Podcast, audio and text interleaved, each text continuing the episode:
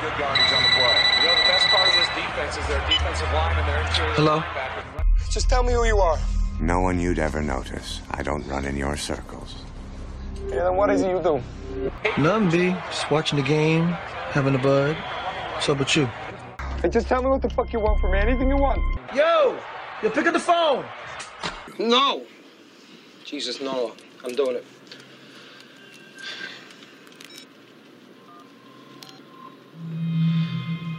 Feeling kind of nervous, Stu?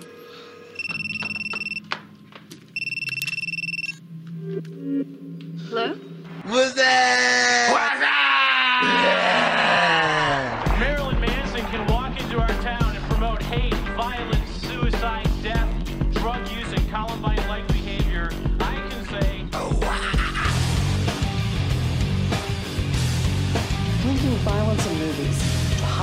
Higher of aggression and violent behavior. Recognizing that many children love violent movies, Some motherfuckers are always trying to escape. Take, take a look around! Dodge this.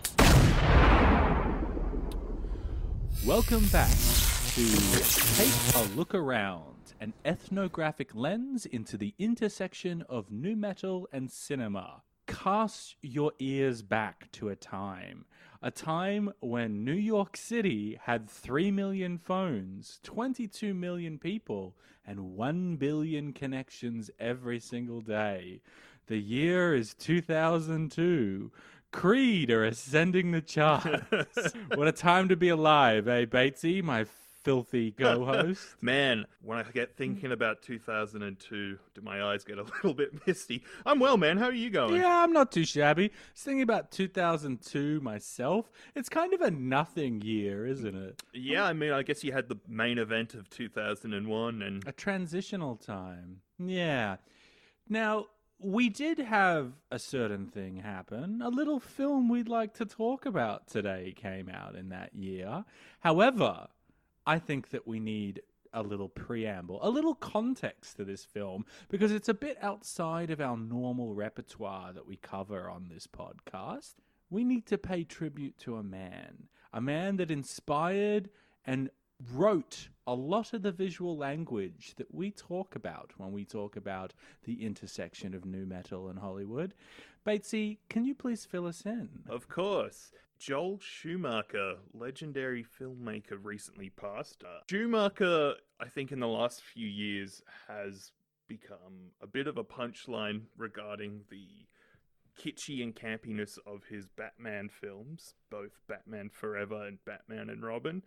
But a lot of people tend to ignore the lasting kind of impact he's had on uh, Hollywood as a whole.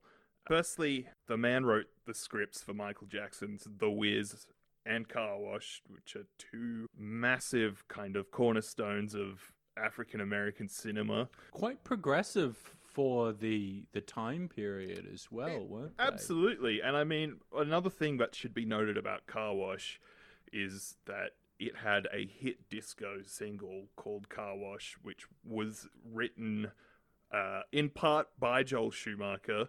This song, of course, would later be covered by Missy Elliott for the fantastic uh, film Shark's Tale, which was the deep impact to Finding Nemo's Armageddon. I only know working at the car wash for ads for Boost, the chocolate bar. right, okay. uh, look, not only did he kind of direct and write some pretty sensational movies, he really did kind of break several stars. He mentored a lot of Hollywood talent. I mean, as far as actors go, Schumacher discovered like Kiefer Sutherland, uh, Colin Farrell. He gave Matthew McConaughey his first big break. Uh, Michael Fassbender, Julia Roberts. Like these are people who would go on to be fucking superstars of the 90s and early 90s. I mean, the man is the epitome of a journeyman director. He just did absolutely every kind of film you can think of, wherever it was like a classic coming of age film like St. Elmo's Fire. He did two very successful John Grisham adaptations, uh, so successful to the point of making John Grisham uh, an object of parody in the public consciousness. He also you know, directed some classic nasty fucking genre films like Flatliners, Falling Down, 8 Millimeter, uh, Blood Creek with Blood- Fassbender. Yeah, the, the and, uh, do you have you seen Blood Creek? It is so good, man. It is a really underrated horror film. It only goes for 90 minutes. It's really fast paced and gory and stupid. It's so schlocky and fun. Now, when I say that he wrote a lot of the visual language that would be borrowed by new metal films, you're probably wondering what we're talking about. But cast your eyes back to the biggest break of Schumacher's career, which is, I want to say, 1989's The Lost Boys, which would introduce the world to Kiefer Sutherland, be another feather in the cap of Corey Haim and Corey Feldman, and really just be a touchstone for the MTV generation.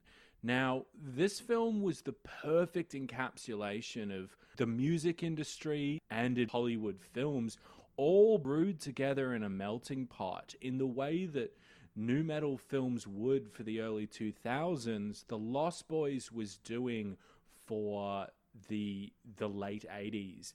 Now, we cover a lot of vampire films on this podcast specifically because films like Queen of the Damned, films like Dracula 2000, films like the Blade franchise, they're all trying to capture the same magic that Schumacher captured with The Lost Boys. Absolutely. And I just feel like his whole body of work has just endured because of not only their visual flair and their influence, but also just, I think Schumacher's hidden talent was he was just an incredibly empathic storyteller. A lot of the main conceits of his film are about friendship and you know just how important friends and how like you know like even in strange places like vampire dens and urban war zones like friendship just endures like it's it's it's a lot of it is about yeah a lot of his films would be about people coming together uh, Yeah. to overcome something else or people wearing a mask. The main conceit of Batman Forever is the idea that Val Kilmer's Bruce Wayne will be uncovered by Jim Carrey's The Riddler. Uh, Two Face wears a mask, Batman wears a mask, The Phantom of the Opera wears a mask, Fuck. vampires wear a mask. also, uh, in today's film, Stu Shepard by Colin Farrell wears a mask, wouldn't you say? uh, he was an incredible beautiful goatee Today's film, everybody, is 2002's Phone Booth. New York City. 12 million people. 22 million phones. A billion connections a day. I believe in you, man. Big Q, be reasonable. I'm a gangster. I don't gotta be reasonable. Cutting This out. I'm gonna kill Hello? you, Big Q? you keep talking about. Stu Shepard thought he had the game wired. How's business? Tickets. Four for Britney Spears, right? No, you owe me, Stu. It's gotta be the night of the 18th, and I will deliver you a truckload of celebrities. But today, someone's got his number. Yeah. Don't even think about leaving that booth. Wrong number, pal. I'm aiming at you right now. Can you feel it? Stu, Did you call me Stu? Who is this? someone who enjoys watching you. I have a 30 caliber bolt action 700 with a Hensoldt tactical scope. You mean like a rifle? At this range, the exit wound ought to be about the size of a small tangerine. You're bluffing. There's only one way to find out. Oh my god, you shot him. Look at all of the people, Stu. He's the shooter! I've seen him. It wasn't me! What did I do to deserve this? How why me? If you have to ask, then you're not ready to know yet. Put down the gun and raise your hands. Where's the gun? You see a gun? I want to see you toss away your weapon. And I didn't shoot anybody. I just want to hear your side of it. That's If you tell him, I will kill you. I ain't got no side of it. You're in this position because you're not telling the truth. I'm in this position because you've got a gun. Come on, Stu. Don't you get the game yet? Confess your sins, Stuart. Pam, hang up. Stu hasn't been totally honest with you. His wife looks very angry. He said he wasn't married. Leave her out of this. I have your wife here with me. This is exciting. You get to choose between them. Kelly, Pam, bam, bam. Get her out of here, all right? They're in position. I give the orders here. Look, I'm sure we can work this out. It's do or die time. One, Hold your fire! two, three.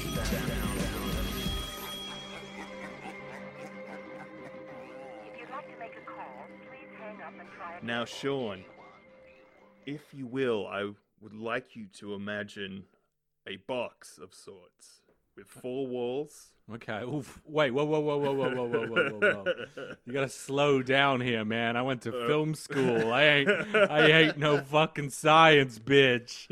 Now, these four walls are made of glass, and inside this four walled box is a phone. Okay. Yeah, that's what this movie's about. It's about a small box with a phone in Can I put my dick in it? yeah, buddy, they won't even let me fuck the phone booth. Um, Colin Farrell plays the smooth talking sleazoid Stu. He's a bit of a scumbag fuckwit just from the onset. And how do we know he's a scumbag sleazoid piece of shit? Because goatee. He's, he's got a goatee. He's wearing a, as it described later, a satin raspberry suit.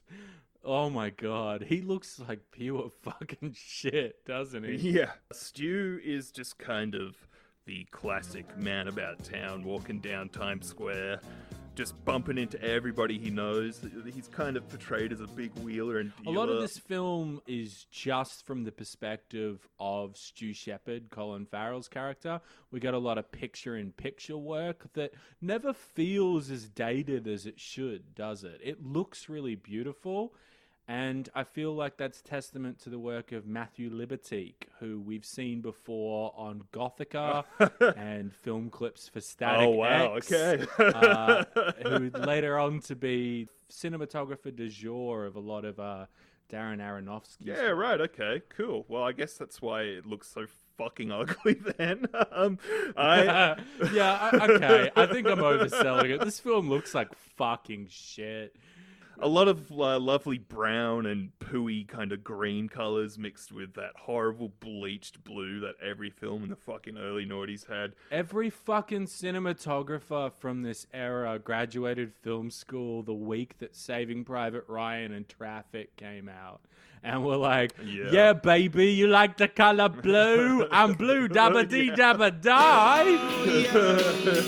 I don't know why all cinematographers are British in this circumstance. Please work with me here, people. So basically, Stu is wandering around town, wheeling and dealing, and it became readily apparent from the first five minutes of this film that this is himbo uncut gems. This is uncut gems for dumb guys. So basically, despite having a cell phone that he spends all of his time on, Stu wanders into a phone book on the corner of 53rd and 8th uh, which a beautiful narration by the silverback himself, Keith David, advises is the last phone booth in this part of New York. And it's set to be demolished. So right there and then we know that this is this is the end of an era. But what Stu do when he gets in that phone book? In that phone booth, Stu takes off his wedding ring and he makes a phone call. And who's he calling, Al? He's calling his little side piece, Pammy, Pamela McFadden, played by famous actress and uh, unable to comment on relationship with Tom Cruise. I really feel sorry for Katie Holmes in the long long run, don't you? Like her life got fucked. Like as much as I love Tom Cruise, he destroyed this poor woman's life, didn't he? Yeah, you know, the, uh, this, once again to briefly sidetrack, you know, the whole a part of their divorce was she was not allowed to publicly appear uh, with other people in a relationship until like I think for maybe twenty years or something. What? Yeah, so her and Jamie Foxx were a couple for like eight or nine years, and they were not allowed to talk about it in the press or have any kind of coverage or a public acknowledgement of it. That's repulsive. The poor woman. And I mean, I didn't see her in a film until Logan Lucky. Yeah, well, that's the other thing too. She she wasn't allowed to work for about five or six years after the divorce. What fucking happened? Who is her fucking diverse attorney. Is it Lionel Hutz? yeah, I don't know, man. Look, just to close on that, when Tom Cruise dies, I feel like there is going to be just a fucking terrifying closet full of skeletons that's going to burst open. I can't wait for that book. Um, so, as he goes to call his slam piece, uh, Stewie Baby gets a call from a pizza delivery man who is like, hey man, I got this free pizza for you. And uh, once again, proving he's a terrible person, Stu denies this beautiful free pizza pie. yeah, as if New York slice, yeah, right? baby. I would like keep on chomping down whilst making that phone call. I feel like I've recorded episodes where I've had to edit out the sound of me munching on something in the background. Um, So yeah, Stu tells this pizza guy to fuck off. He's making a phone call. He's trying to convince Katie Holmes to sleep with him. And Katie Holmes, I would I don't know her exact age at this time, but she's clearly supposed to be playing someone who's way too young for she was pretty young. Like, wasn't she the whole one of the whole big deals of her marrying Tom Cruise is that she was at least twenty or so years younger than her? We need to stop talking about Tom Cruise because that said, hey, look, if Scientologists start listening in, that's that's that's an extra couple of all press is good press is all I'm gonna say. look, as soon as he hangs up this phone, he gets a phone call, and it's some creepy, scary man who says, "Don't leave the phone booth, otherwise he's gonna call." Both his hoes and tell on him. Because it turns out that Stu has a wife. That wedding ring was not for show. He's married to Melbourne's own Radha Mitchell. It's it's so funny. I watched this with a friend last night and we were having a lot of fun with the fact that Radha Mitchell's Kelly is dressed entirely in angelic white, whereas Katie Holmes's Pam is dressed from head to toe black. It's literally like when Garfield gets the angel and the devil on his shoulders. it's it's like this film is telegraphed in like the most like ridiculous, just like bombastic ways. Now, Al, I hadn't seen Phone Booth before this, so I was at a disadvantage. But so I didn't, I I did, hadn't looked up. I didn't know who the voice was. Who did you think it was when you originally went into this Um, film? I have seen this film several times. Uh, when I was a teenager, it was oh, no, maybe not even a teenager, but it, it was a frequent rental from Video Ezy. I hadn't seen it in about fuck, I don't know, sixteen years or something. About a month ago, I rewatched it with friend of the show Josh Gibbs. And uh, when you said, "Hey, let's watch Phone Booth," I immediately was like, "Fuck yeah, man! That movie goes for eighty-one minutes." That's like, yeah, we got to get an episode out for Michael Schumacher's death. Oh wait, Joel Schumacher. Michael Schumacher's the race car driver. I, I, I think there's probably about. Help me out here, listeners. Have I said Michael Schumacher maybe five or six times already in this episode? well, you know they're brothers, right? No. No, they're not. Oh. it took me to the end of the film to work out who it is, but after quite a considerable amount of like trying to work it out, I decided that it was Clancy Brown. All right, okay. Famous character actor Clancy Brown. Now, uh, friend of the show, Aaron Ward, who watched the film with me, had the sterling quote. Uh, he would totally do that to SpongeBob. He's Squidward. Which is what convinced me of the fact. This is such a Squidward thing to do. What are those Neanderthals up to?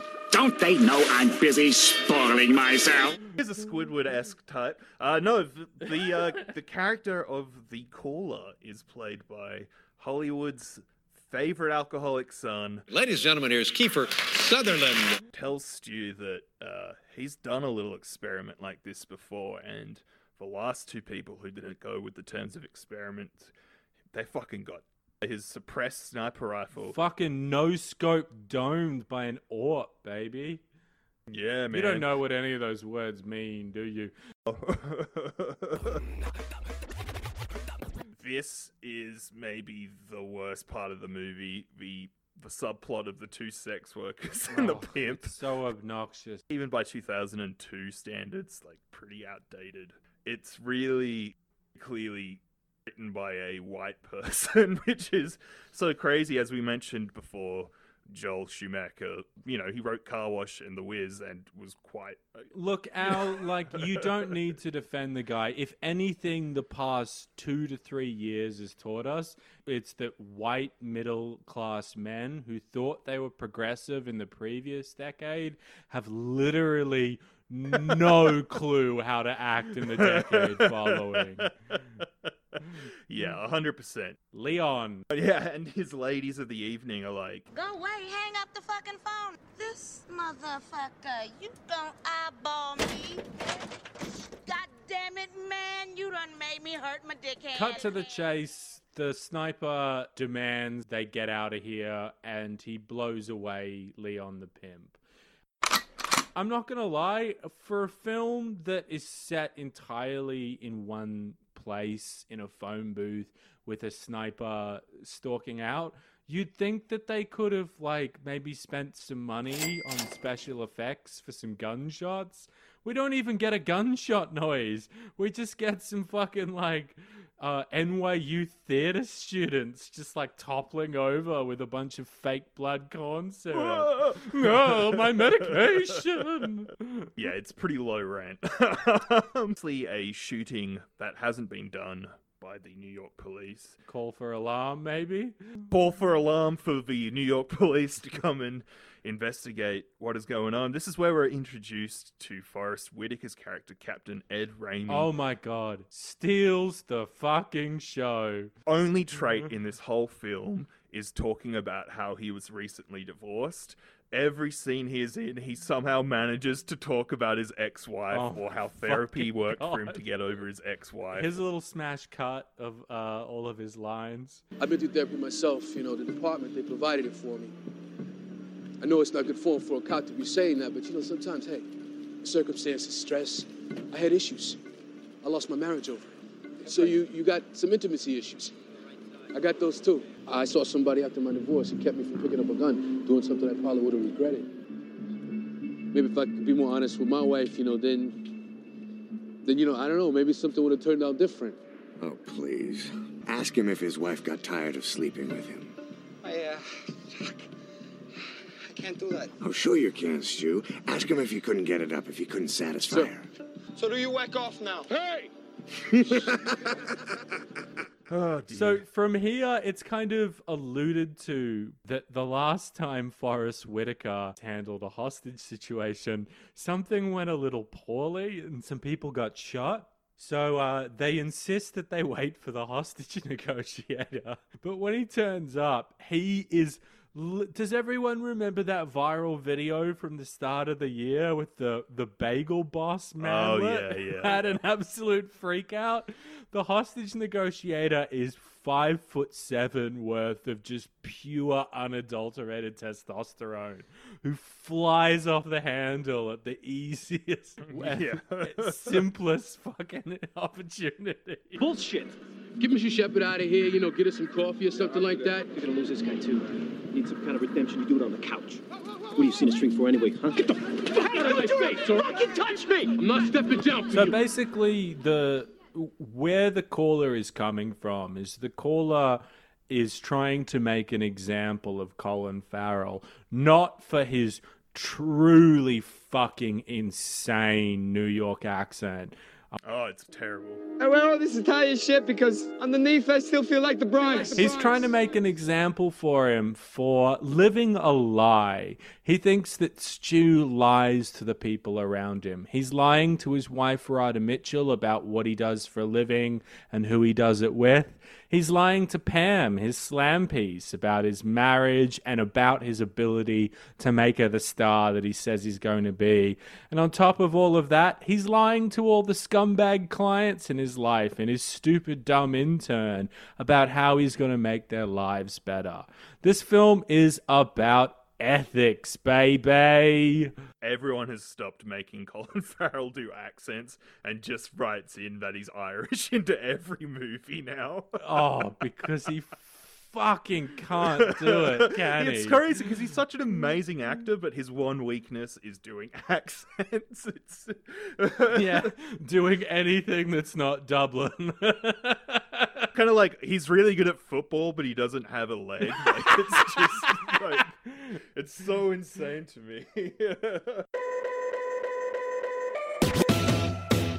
this is kind of where the simmering pot boil over culminates in Stu confessing to everybody that his whole life is a lie just to make him look kind of more important than he actually is. It's like a bit of distraction to allow the police to trace the phone call to a nearby building. Sniper says that he's going to kill Kelly, but Stu grabs the handgun and, you know, tries to sacrifice himself. And the police open fire on Stu, revealed to be a bit of a fake out. He's been shot by rubber bullets. It's almost as if the police have had rubber bullets this whole time and they decide not to use them when out in the field. I wonder why they don't. The New York City Police Department has got Stu surrounded in the phone box because they assume he has a gun. Uh, now, if, you know, maybe Stu was from Puerto Rico, this film would be 81 minutes, it'd be 81 seconds. um, uh, Stu is in the back of an ambulance, kind of regaining consciousness. Uh, whilst standing at the ambulance door, the real caller starts talking. The caller kind of does a, if you're not honest still, I'm gonna come back and get you. And through the blurry cinematography, you can still tell it's Kiefer Sutherland. Yeah, and then yes, you get sedated by paramedics, and we cut to a phone booth that rings where somebody else answers. Smash cut to my favorite song of being 16, Six Days by DJ Shadow and Mos Oh, wow. This film is, before we get into the production, okay, this film is as thin as a crust. Oh, Like, absolutely. it's, it's 81 minutes long. It's set in, entirely in a phone Yeah. booth.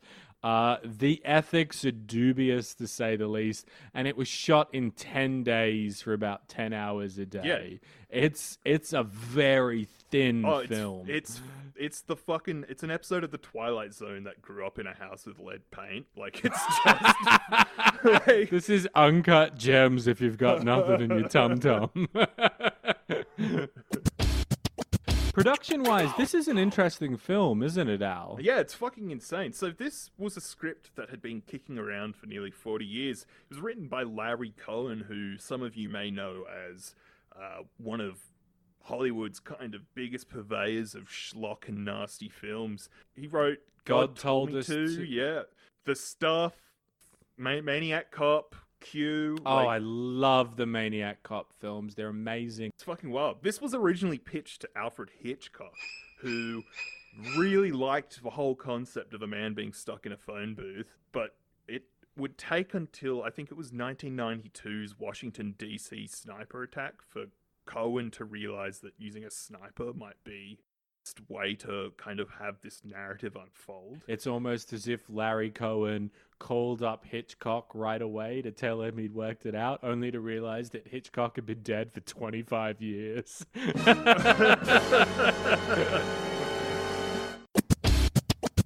Soundtrack wise, uh, yeah, sorry people, no new metal. There is fucking no new metal.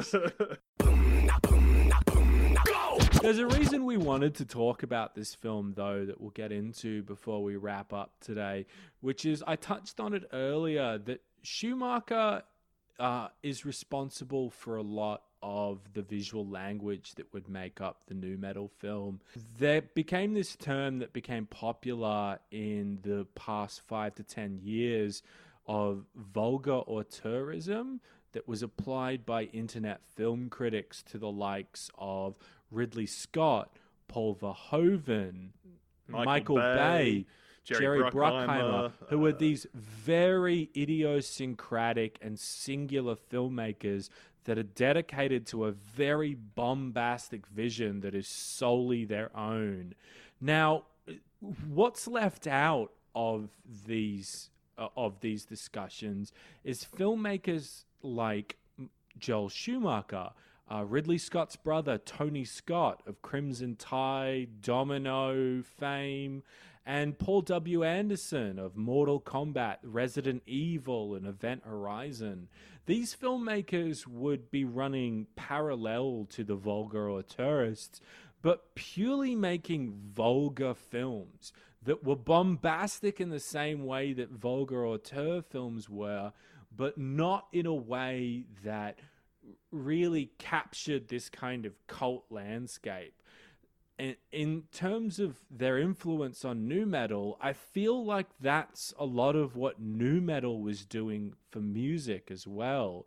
Bands like Limp Bizkit and Korn, the Deftones, a lot of them didn't necessarily make sense uh, on their own and singular, but they made sense as part of this greater landscape of what was going on in the movie industry in the way that directors like Joel Schumacher were able to capture that in the greater sense of what was going on in the film industry.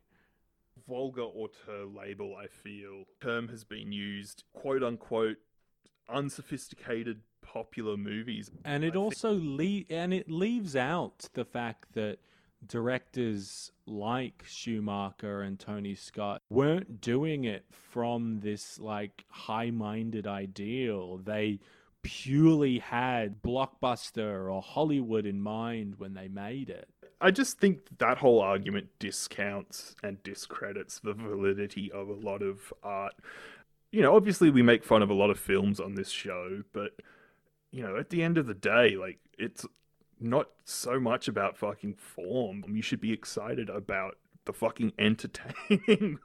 you know, being fucking entertained. And One there- there's- thousand percent. There's no shame in being entertained by uh, things that the literati or criterati would kind of And you know what the literati are never going to do, Al? make take a look No, around. they're Oh. never going to assign this film a bodies hit the floor score. Oh, fuck yeah. Bodies hit the floor. The bodies hit the floor.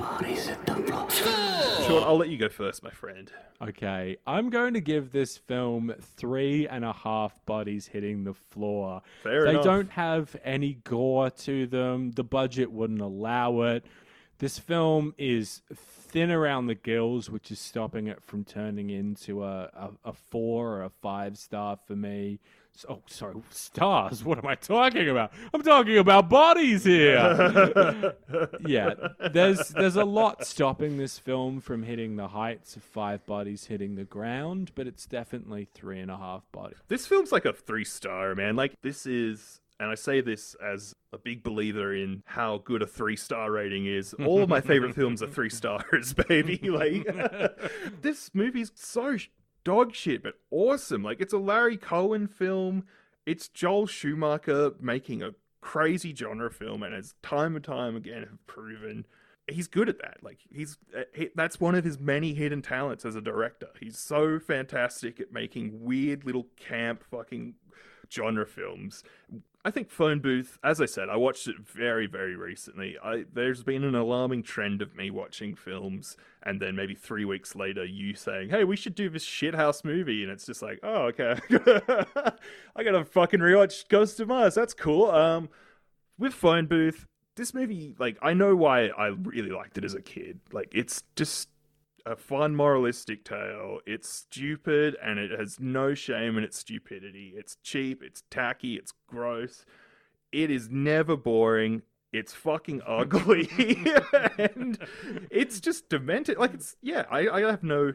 In many ways, I think what I want everyone to take away is New York is the main character of this film. Fuck off, cunt.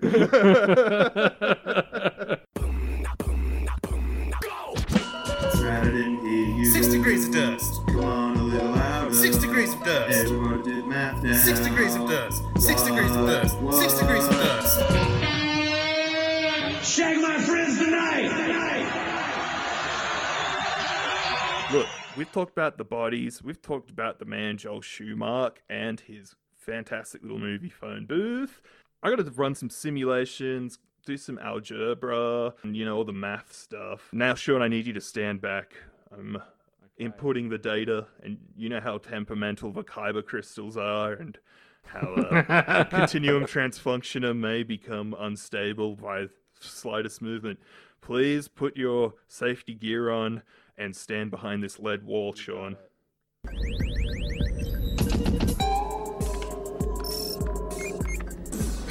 Anytime.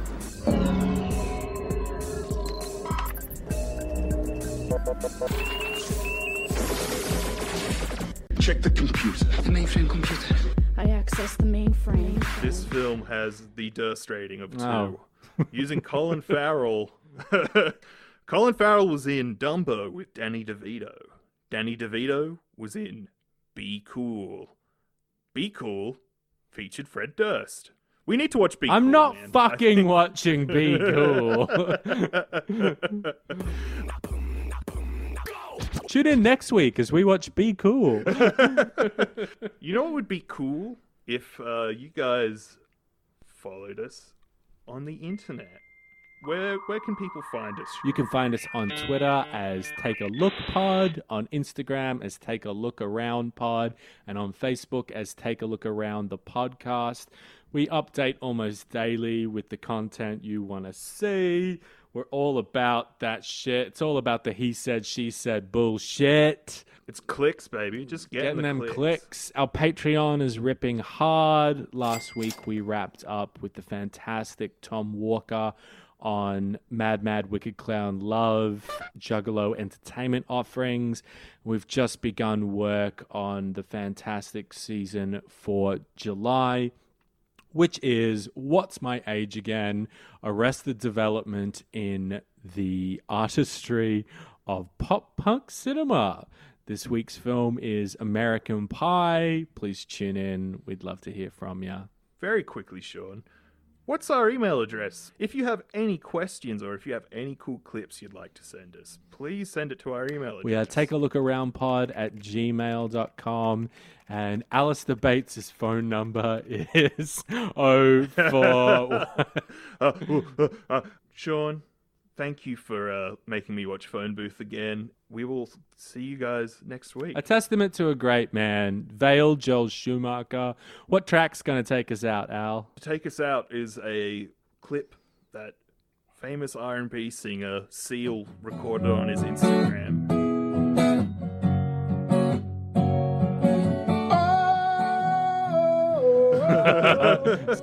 Da